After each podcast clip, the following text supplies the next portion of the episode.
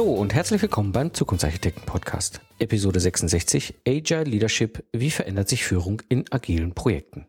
Schön, dass ihr dabei seid. Ich bin Mike Pfingsten und das ist mein kleiner, aber feiner Podcast, um euch Wissen, Tipps und Tricks rund um Systems Engineering weiterzugeben, damit ihr erfolgreich und stolz sein könnt auf die Systeme, die ihr entwickelt.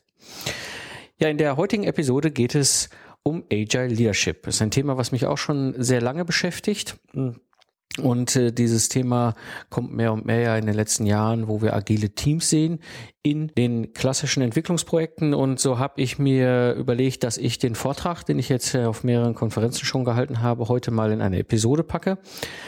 Leider habe ich Dosbattle vergessen bei der letzten Konferenz, und zwar der ähm, agilen Bodensee-Konferenz, einfach mal meinen Rekorder an das Mischpult anzuschließen, so dass ich diese Episode einfach nochmal als Vortrag von mir vortrage. Und wenn ihr interessiert seid, was ich da auf der Agilen Bodensee-Konferenz erzählt habe und mich vielleicht auch mal als Video sehen möchtet, es gibt ein Video von der Konferenz, wo ich als Speaker äh, drauf bin, das heißt, äh, wo ich von einem Kamerateam aufgenommen worden bin und dieses Video findet ihr auch in den Show Notes verlinkt. Gut, zum Abschluss der Episode habe ich noch ein paar nette, neue und sehr spannende Informationen. Zum einen gibt es Neuigkeiten zum Systems Engineering Barcamp, also dem Systems Camp 2014 in Berlin, was ja einige Hörer anschieben möchten. Und eben auch die Weiterentwicklung dieser Plattform hier rund um Systems Engineering. Ich werde so ein bisschen erzählen, was läuft und wo ich auch ein wenig hänge zurzeit. Gut, kommen wir zu meinem heutigen Vortrag beziehungsweise dem Vortrag, den ich ja jetzt auf den letzten Konferenzen gehalten habe. Und ähm, Thema Agile Leadership äh, ist für mich etwas, was mich schon sehr lange beschäftigt, weil was ist denn so das Kernproblem, was wir in den letzten Jahren haben, beziehungsweise was ich auch verstärkt immer wieder wahrnehme? Auf der einen Seite ist es so, wir haben halt mehr und mehr agile Projekte, das heißt, dass gerade softwarelastige Embedded-Projekte im mechatronischen Umfeld agile Methoden einsetzen oder auch in Richtung Agilität wandern. Und diese agilen Projekte stoßen klassischerweise an eine klassische Führungsstruktur und diese klassische Führungsstruktur ist äh, völlig anders geprägt. Und aus diesem Spannungsfeld, wir haben auf der einen Seite eben diese agilen Projekte mit ihren agilen Vorgehen, gerade Embedded Software, und aber halt klassische Führungsstrukturen, die sich ja schon sehr lange in gerade großen Unternehmen sehr etabliert haben. Da gibt es Spannungen, massive Spannungen. Ich erlebe das tagtäglich gerade im Troubleshooting immer wieder, diese Spannungen und das ist etwas, was ich so ein bisschen mal beleuchten möchte in dieser Episode und auch in diesem Vortrag. Deswegen halte ich ihn sehr gerne. Einfach an dieser Stelle mal zu schauen, okay, warum ist das so und wie können wir damit umgehen? Mm, das Problem dahinter, hinter der ganzen Geschichte ist, warum funktionieren eigentlich klassische Führungsstrukturen und klassische Vorgehensweisen, was Projektmanagement und Führung im Projektmanagement angeht, nicht mehr so, wie es früher war. Und ähm, es gibt so ein paar Punkte, die ich einfach mal mit euch gedanklich durchgehen möchte. Und zwar das allererste und das allerwichtigste aus meiner Sicht ist die industrielle Führungskultur, die in vielen Unternehmen etabliert sind. Diese Führungskulturen sind entstanden aus einer Zeit der Industrialisierung, so ungefähr 200 Jahre her ist das, wo es losging und diese Art der Führungsstrukturen waren sehr stark orientiert an Produktion. Das heißt, ich habe eine Produktion, ich habe Menschen, die im Werk arbeiten und an, an der, in der Produktion beschäftigt sind und dementsprechend sind Führungsstrukturen auch aufgebaut gewesen, bis heute auch noch aufgebaut und diese Art der Führungsstrukturen sind natürlich übernommen worden auch in die Entwicklungsabteilung. Wir kennen das ja klassisch. Wir haben eine Linienstruktur, da gibt es oben halt einen Vorstand, einen Entwicklungsleiter und einen Abteilungsleiter oder wie auch immer und darunter eben einen Teamleiter und dann die Entwickler. Und diese klassischen Führungsstrukturen und diese klassischen Führungskulturen, die dort existieren, sind ja aufgebrochen worden durch die Matrix-Organisation. Und diese, diese, dieses Aufbrechen ist ein Stück weit der erste Schritt gewesen, weil mehr mehr das Bewusstsein geschaffen worden ist, okay, ich, in diesen klassischen Führungskulturen kann ich einfach nicht mehr so führen, wie ich es bisher gewohnt war. Wir sind keine Produktion, wir sind Geistesleister. denn ich muss anders herangehen. Und durch die Matrix-Organisation und damit die Projektstrukturen, die dann entstanden sind, hat sich das geändert. Und ein wichtiger Punkt einfach dahinter ist, ich bin halt ein Kind des Rohpots und ich bin aufgewachsen zwischen Kohle und Stahl. Und für mich ist es so, wenn ich heute die Bilder meiner Kindheit wiedersehen möchte, dann, ja, dann gehe ich ins Museum, weil Industrie, das, was ich quasi als Kind als Industrie wahrgenommen habe, als junger Bengel in den 80er Jahren in, im Ruhrpott, ist etwas, was es heute nicht mehr gibt. Wir sind heute eine, eine, eine Wissensgesellschaft, eine Informationsgesellschaft und dadurch haben wir auch eine massive Veränderung der Führungskulturen vor uns. Und wir sehen das ja auch, wie das gerade sehr aufbricht. Und das führt mich so zu dem zweiten Punkt, der da ganz wichtig ist zu bedenken oder einfach mal so durchzudenken. Früher war das so, Wissen ist Macht. Ich kenne das noch selber aus meiner Zeit als Lehrling, Anfang der 90er Jahre. Ich war der dumme Lehrling, dann gab es noch den Gesellen, dann gab es noch den Meister und dann gab es den Ingenieur, den Chef. Und jeder hatte auf verschiedenen Stufen Wissen und ich hatte es nicht und somit hatte ich keine Macht. Und andere hatten Macht. Und das ist etwas, was heute einfach anders ist. Ich erlebe das im, im Alltag, wir erleben das im, im, im gesellschaftlichen, im kulturellen. Wir erleben das bei anderen Nationen. Das Internet verändert die Welt und damit verbunden auch das Thema Zugang zu Wissen. Heute ist eigentlich jeder in der Lage, Wissen für sich selber herauszusuchen. Wir haben eher das Problem, dass wir so viel Informationen haben, dass die spannende Frage ist, was davon ist wirklich interessantes Wissen. Und dieses Prinzip, was früher auch gerade in Verbindung mit der industriellen Führungskultur funktionierte, ist eben völlig aufgebrochen. Es ist vorbei. Wissen ist nicht mehr Macht. Und wenn andere Führungsebenen, höhere Führungsebenen glauben, darüber zu führen, wird das schwierig. Und das ist etwas, was ich auch mittlerweile sehr stark wahrnehme. Und eine, ein dritter Punkt, der mich auch immer wieder so treibt, und ihr kennt das ja auch über die verschiedenen Episoden, die ich dazu schon mal gesendet habe, ist, klassisch war das so früher strukturiert, Anwesenheit ist Leistung. Also wenn ich anwesend an meinem Schreibtisch, 8 bis 17 Uhr, oder 9 to 5, wie das so schön im Amerikanischen heißt, dann bringe ich Leistung, bin ich nicht da, nicht. Und schaut euch mal in den Buchmarkt um, was momentan zu diesem ganzen Thema ähm, existiert, inwieweit überhaupt Anwesenheit noch mit Leistung zu tun hat. Leistung ist etwas ganz anderes. Mm, und Anwesenheit ist nicht die, das, das Messkriterium heute mehr für Geistesleister, ob sie Leistung bringen oder nicht. Das ist etwas, was aus der klassischen Führungs- Kultur der Industrie äh, kam, was aber heute eben nicht mehr so ist. Wir haben früher halt einfach die Situation gehabt, wenn ein Werker am Band war, dann konnte produziert werden. Wenn er nicht mehr am Band war, dann konnte nicht mehr produziert werden und der tauschte einfach seine Zeit gegen Geld. Das war der Deal, den er reingegangen ist im Unternehmen. Heute ist das anders in Entwicklungsbereichen, gerade von Geistesleistern geprägten Umgebungen. Da gibt es eine doch sehr stark selbstmotivierte, selbstmotivierten Antrieb, etwas zu schaffen. Und ob ich das jetzt eben halt hier schaffe oder an einem anderen Standort auf der Welt, ist relativ unabhängig geworden durch das Netz. Und das ist etwas, was ich auch immer wieder eben im Podcast angesprochen habe eben die vernetzten Kulturen. Das Internet verändert die Welt, das Internet verändert den Zugang zu Informationen und das Internet verändert auch die Möglichkeit zu arbeiten und damit auch die Möglichkeit, sich zu organisieren. Und äh, ich glaube, da müssen wir noch viel stärker als Unternehmen uns darauf einstellen, gerade wenn wir in diesem ganzen äh, Kontext kommen, dass wir agile Entwicklungsteams haben, die agile Vorgehensweisen nutzen und wir Leadership ausführen wollen, also Führung ähm, ausführen wollen. Was wichtig ist natürlich für diese Teams, dass wir eben an dieser Stelle mit den vernetzten Kulturen umgehen. Die Frage ist allerdings, die sich daraus natürlich anschließt, wie müssen wir Führung verändern? Und das ist etwas, was gar nicht so einfach zu beantworten ist. Und ich habe im Grunde mal so ein paar sehr spannende Recherchen gemacht, die mich selber auch einfach interessierten. Wo kommt einfach, einfach das Thema Spezialisierung und Arbeitsteilung her? Und ähm, das war sehr, sehr interessant. Ich habe da wirklich mal sehr intensiv äh, über ein paar Tage hinweg im Netz recherchiert und habe etwas Spannendes gefunden. Und zwar, so im Mittelalter waren das die Klöster, die irgendwann festgestellt haben, dass es sehr viel Sinn macht, sich zu spezialisieren. Denn es ist so, so ein Kloster im Mittelalter war nicht nur darauf ausgelegt, sich selbst äh, zu versorgen, sondern in der Regel auch darauf ausgelegt, dass es sein Umfeld, seine Region mit versorgt hat.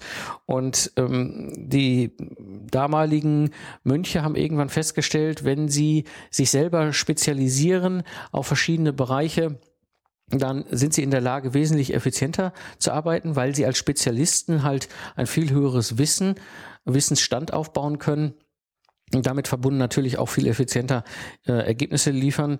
Und das natürlich, wenn es dann gut läuft, auch in Verbindung mit einer Leidenschaft für dieses Thema, dann richtig extrem gut sind. Und mit dieser, dieser Arbeitsteilung ist etwas, was wir bis heute sehen können. Also wer mal in der Eifel unterwegs ist, Maria Lach dort mal vorbeischaut, das ist schon sehr interessant zu sehen, wie dieses Kloster angelegt ist und gerade so dieser nicht öffentliche Bereich. Ich habe mir das mal da auf der Karte angeguckt vor ein paar Wochen, als mich dieses Thema so äh, sehr stark fasziniert hat, wie Maria Lach strukturiert ist als Kloster das ist wirklich zu sehen, welche verschiedenen nicht öffentlichen Bereiche dieses Kloster hat und wo dann da auch die Spezialisierung der Mönche sichtbar ist. Diese, diese Spezialisierung führt allerdings auch zu einem ganz wichtigen Punkt, der auch aus meiner Sicht häufig gar nicht so bewusst ist. Spezialisierung bedeutet ähnlich wie im Profifußball, ich habe einen Spezialisten in meinem Team, der extrem gut ist für ein Thema.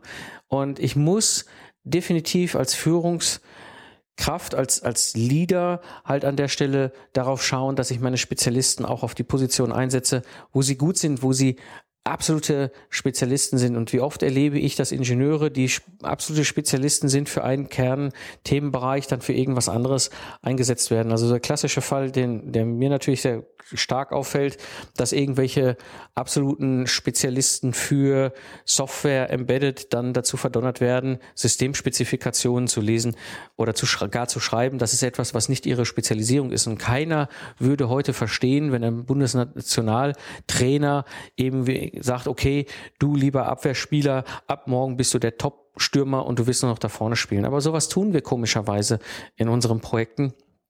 Und die Frage, die sich mir stellt, ist da an der Stelle, macht das wirklich Sinn? Und es bricht halt immer mehr auf, weil agile Teams natürlich auch viel stärker dieses Thema Spezialisierung ähm, fördern. Das ist so meine persönliche Wahrnehmung, da wir eben die Möglichkeit haben, jeder in seinem Bereich genau die Aufgaben zu übernehmen, wo er wirklich gut ist, Dinge, die einem so von selbst von der Hand gehen. Das ist ein so ein Punkt, den ich mal als Beitrag da an der Stelle reinbringen möchte. Ein zweiter Punkt, der für mich sehr, sehr spannend ist und auch immer wieder interessant zu diskutieren. Ich selbst habe vor, ich weiß es gar nicht mehr ganz genau, ich glaube zwei, drei Jahren ist das her, mit einem sehr guten alten Freund von mir mal abends darüber philosophiert, was Führung ist und wie Führung funktioniert. Und ähm, es ist so, er ist halt Ausbilder beim Bund gewesen. Ich selbst war nicht bei der Bundeswehr. Ich war beim, habe Zivildienst gemacht. Ich wollte mit 18 meine langen Haare nicht abschneiden. Und ja, habe mit ihm halt darüber gesprochen, was heißt eigentlich Führung. Er ist, wir haben zusammen studiert, da kennen wir uns, äh, sehr gut befreundet. Er ist mittlerweile bei einem sehr renommierten äh, Unternehmen auch als Führungskraft unterwegs.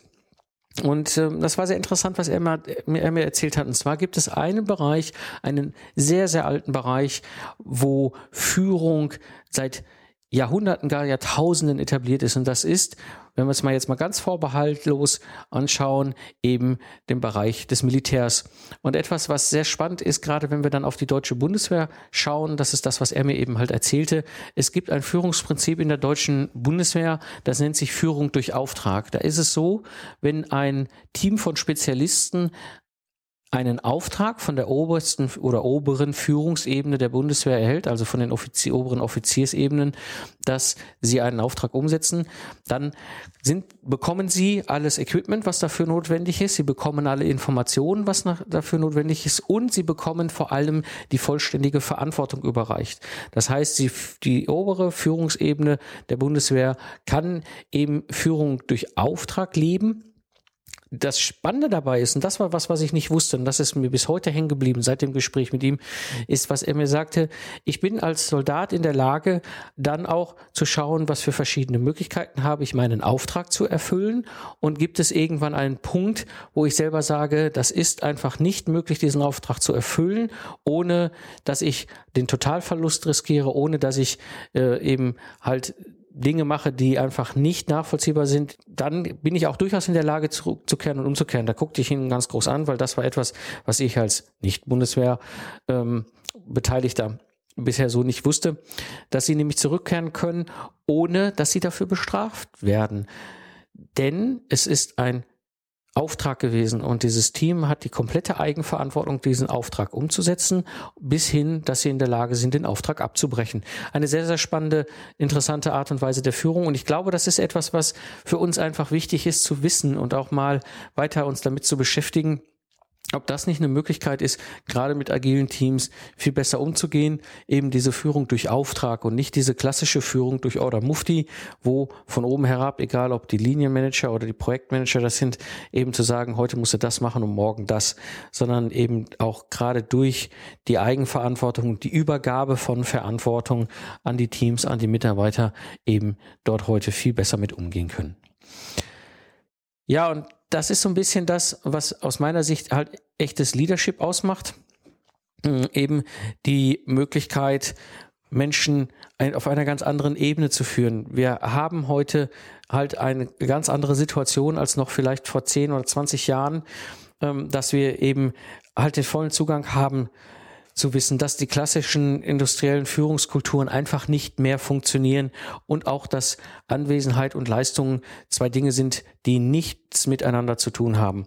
Die Frage ist natürlich, wie können wir echtes Leadership, wirkungsvolles Leadership aufbauen und auch überhaupt praktizieren. Und ich glaube, so ein Schlüssel davon, der auch immer wieder bei mir in den verschiedenen Episoden durchkommt, ist etwas, was wir uns ganz bewusst sein, bewusst machen müssen. Ich glaube, etwas, was wichtig ist, dass wir respektvoll miteinander umgehen, respektvoll mit den Menschen umgehen, an den verschiedensten Kulturen, in denen wir unterwegs sind, mit denen wir zu tun haben in unseren Teams und dass wir vor allem das Vertrauen haben und das Vertrauen aufbauen und vertrauensvoll führen. Das ist etwas, was unglaublich wichtig ist. Und das ist so ein bisschen der Kern dessen, was ich unter Agile Leadership auch verstehe, nämlich wirklich diesen diesen agilen Teams einen Auftrag geben, zu verstehen, dass sie eine Gruppe sind von Spezialisten, die dort diesen Auftrag erfüllen und ich den, ihnen den Respekt gebe den, und also vor allem den menschlichen Respekt gebe auch und eben ihnen auch das menschliche Vertrauen schenke, dass sie in der Lage sind, es umzusetzen. Ja, und das war so der Impuls des Vortrags, den ich in den letzten Wochen immer wieder gehalten habe, um einfach mal so ein paar Denkanstöße zu setzen, was eben heute passiert und wie wir aus meiner persönlichen Sicht eben Führung gerade mit agilen Projekten verändern müssen. Nun, das war die heutige Episode des Zukunftsarchitekten. Alles Wissenswerte der heutigen Episode findet ihr natürlich unter zukunftsarchitekten-podcast.de slash 66. Was mich natürlich sehr äh, interessiert, ist, wie ist eure Erfahrung mit agilen Teams in klassischen Führungsstrukturen. Da würde es mich sehr freuen, wenn ihr mir ein Feedback schickt, wenn ihr in der Episode, in, in den Kommentarmöglichkeiten vielleicht auch mal der Community erzählt, was ihr erlebt und wie ihr da aus eurer Sicht die Zukunft seht. Also Gerade darum bringe ich heute die Episode eben, um da auch mal einen regen Austausch in der Community anzustoßen.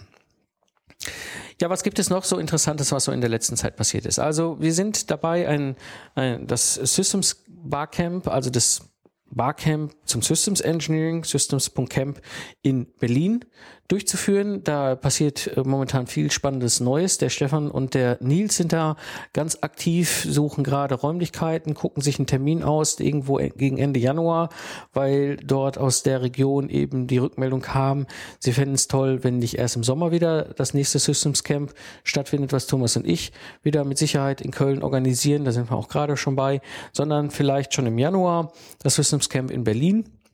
Da sind wir gerade ganz kräftig dabei. Die, äh, der, der Nils sucht da gerade Räumlichkeiten. Wir gucken, was da möglich ist. Und ich werde euch da auf dem Laufenden halten. Das freut mich schon sehr. Ich werde auf jeden Fall da sein, egal welcher Termin das ist. Das ist, finde ich so cool, dass dort in Berlin ein weiteres Systems Camp entsteht. Ansonsten Hörertreffen und, und die Regionalgruppe, wir sind da momentan bei einem Termin zu finden, ist nicht so ganz so einfach, liegt schlicht daran, dass wir alle Kinder haben und gucken, wo wir das, äh, wie wir das alles zeitlich unterbekommen. Ich bin im Moment auch sehr viel unterwegs noch mit meinen Projekten und dem, was ich so tue, so dass wir an der Stelle einfach noch dabei sind. Wir hatten es ursprünglich für Ende Oktober, Anfang November geplant. Ich denke, da bleiben wir dran, aber wann denn genau jetzt das, die Regionalgruppe des, der Podcast-Hörer Südniedersachsen und Ostwestfalen sich dann das erste Mal trifft, müssen wir schauen. Aber ich denke, das wird mit Sicherheit noch etwas in den nächsten Wochen oder Monaten werden. Dann haben wir noch, habe ich noch ein paar Neuigkeiten zu den nächsten Episoden. Ich bin dabei, ein paar sehr inter interessante Gesprächspartner ähm, äh, oder mit ein paar sehr interessanten Gesprächspartner Termine zu finden. Ähm, wann genau das sein wird, könnt ihr gerne eben halt in der Episodenplanung nachgucken. Also wer das noch nicht kennt, geht einfach auf den auf den Podcast, auf die Blogseiten vom Podcast.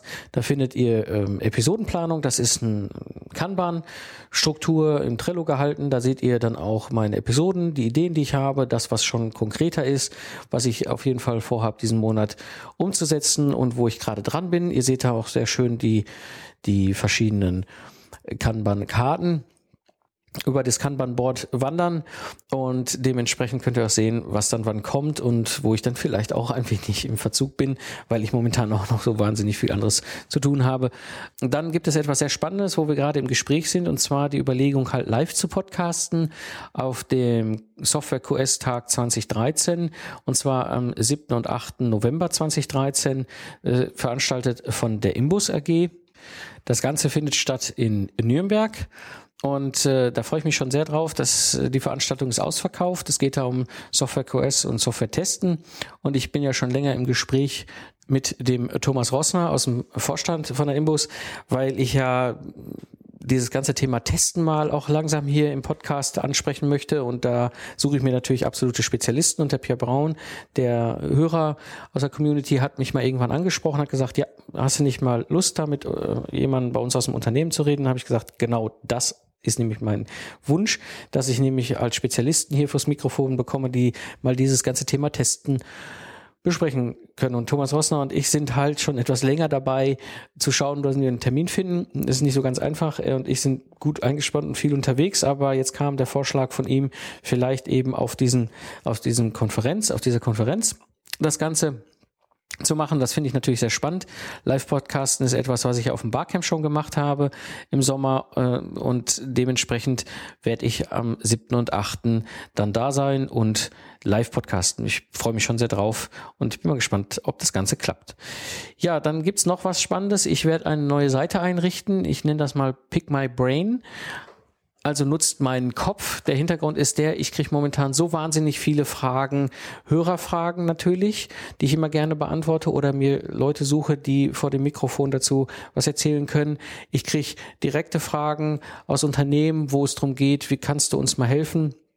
Ähm, ich kriege Fragen zu den Seminaren, ich kriege Fragen dazu, ob irgendwo nicht die Möglichkeit gibt, als Mentor mal zu begleiten und und und. Und ich habe halt verschiedene also ich habe einfach die Situation, bis zumindest Ende November 2013 bin ich noch eingespannt in einem meiner Troubleshooting-Projekte, was ich jetzt abschließe, was soweit ähm, auf der äh, Zielgeraden ist.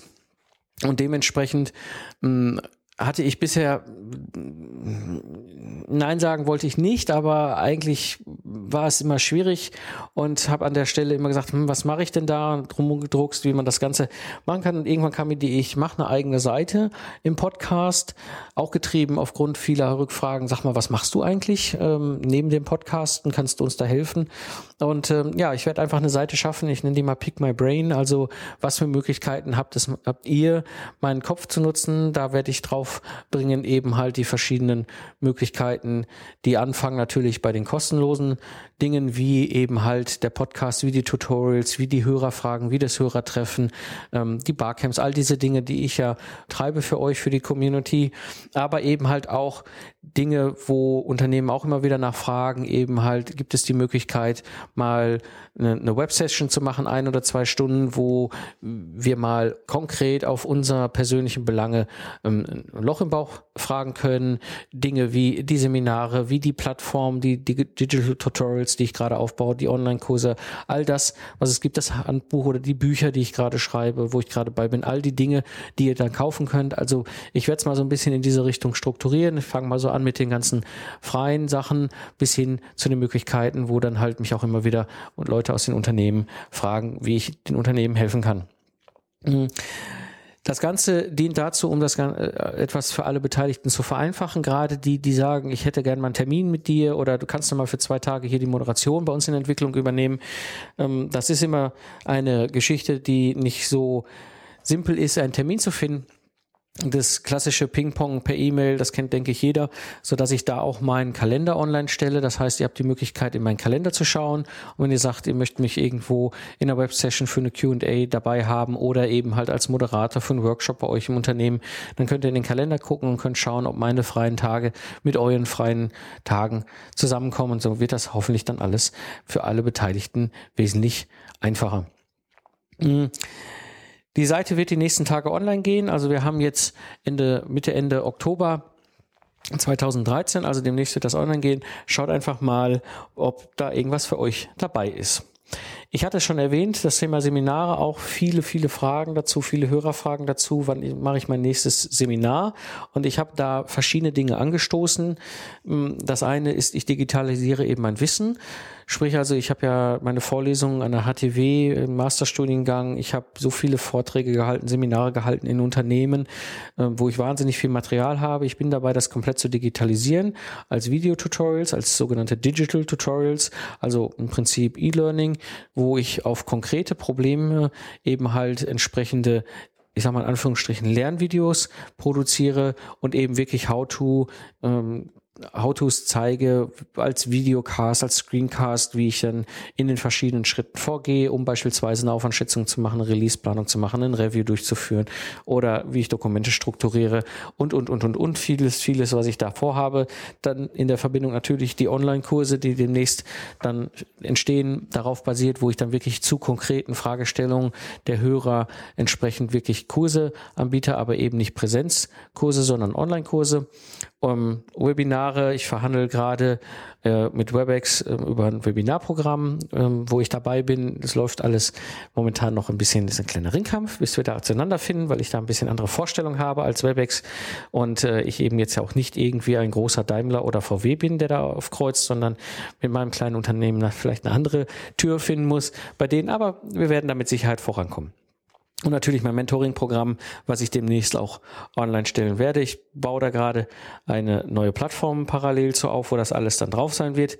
Ich komme nicht so voran, wie ich gerne möchte. Wie gesagt, ich habe ja noch meine aktuellen Projekte, die auf jeden Fall bis Ende November 2013 laufen, wo ich noch eingebunden bin und äh, freue mich schon richtig darauf, wenn das dann endlich zu Ende ist und ich dann so richtig voll loslegen kann mit den Themen, die euch bewegen. Und ähm, so habe ich ab Dezember dann, Dezember 2013 viel mehr Zeit und dann wird es mit Sicherheit das ein oder andere mehr geben. E-Books, Seminare und, und, und, und, und das, was ihr euch wünscht.